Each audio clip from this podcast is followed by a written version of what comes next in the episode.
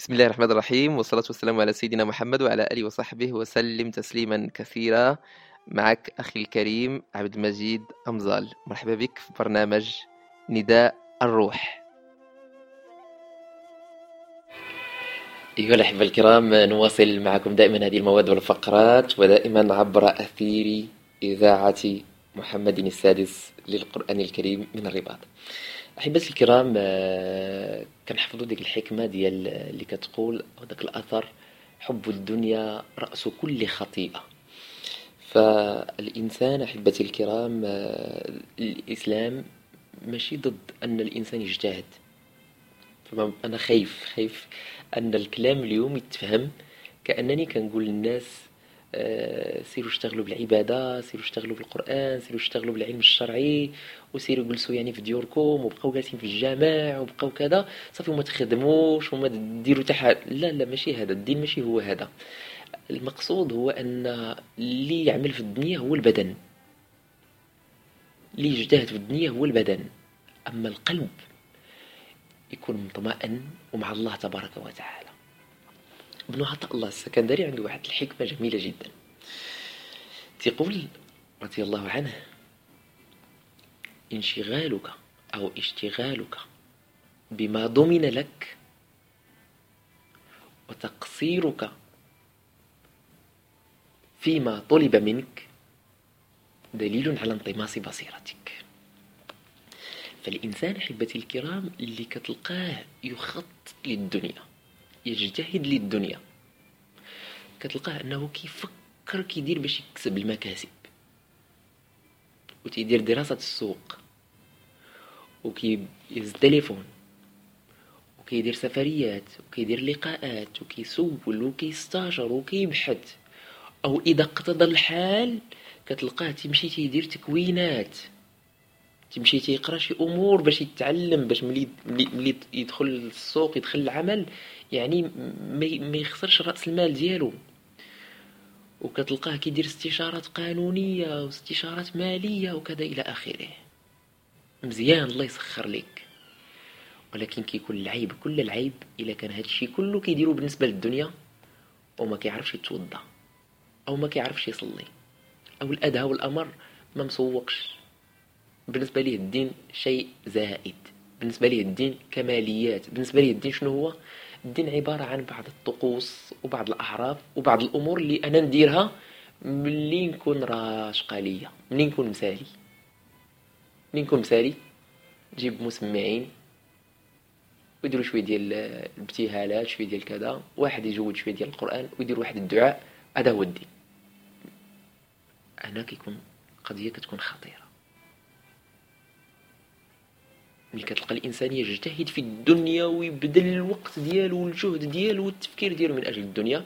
ولكن بالنسبة لي آخر الاهتمامات آخر الأولويات. إلا كان عندي الوقت واخا.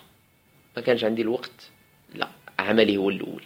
هنا هذا هذا هو هذا هو الأمر اللي صعيب. وهذا هو الأمر اللي لي في هذه القضية دي يخاف على راسه.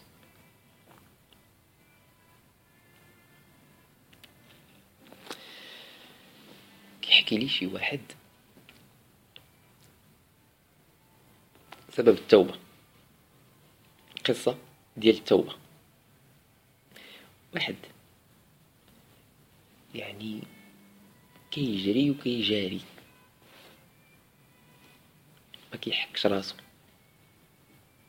ما كيوقفش.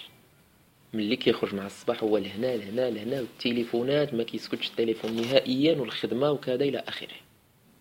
رجل أعمال. تيقولوا ليه؟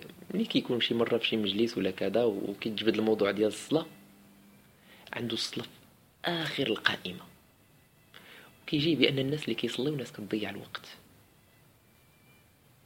بأنها ناس ما عارفاش قيمة الوقت. الوقت عنده محسوب بالدرهم محسوب بالدولار محسوب بالأورو. شي مرة شنو غادي يوقع ليها أحبتي الكرام؟ وكانت هذه القضية هي سبب التوبة؟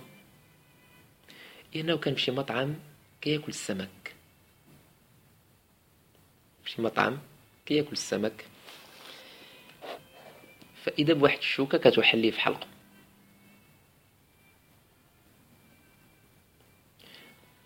ما خلا ما دار باش يحيدو ديك الشوكة.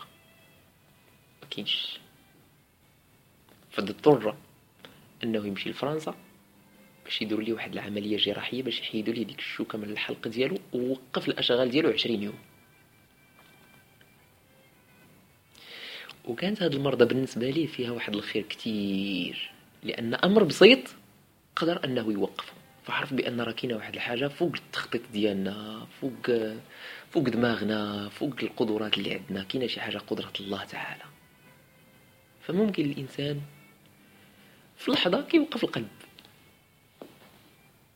ما مصليش كان الاجتماع بالنسبة لي أولى. وهذا الكلام أخي الكريم أختي الكريمة ملي كان ملي كنقولوا الله يشهد أنني أحدث نفسي وأعظ نفسي اولا. لأن كيوقع لنا هذا الشيء في الدنيا. أننا كنغفلوا وكننساو فالانسان مرة مرة خصو يتذكر. مرة مرة خص خصنا نصبروا ونسمعوا هذا الكلام هذا. وراه هذه الواقع وهذا هو الواقع وهذه هي الحقيقة وهذا الشيء هو اللي كيتسنانا وهذا الشيء هو اللي كينتظرنا فالمؤمن كيف كما ورد في الأثر اعمل لدنياك كأنك تعيش أبدا واعمل لآخرتك كأنك تموت غدا. بمعنى أن المؤمن عنده توازن. كيشتغل الدنيا وكيشتغل الآخرة. ولكن إلا دخلتي ليه قلبه اش كتلقى؟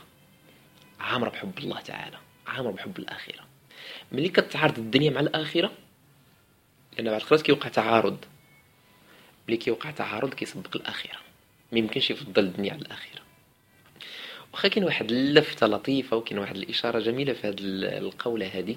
اعمل لدنياك. كأنك تعيش أبدا واعمل لآخرتك كأنك تموت غدا. أن العمل ديال الدنيا عندك فيه متسع كأنك تعيش أبدا. ما دركتيش واحد الحاجة اليوم؟ ممكن غدا إن شاء الله.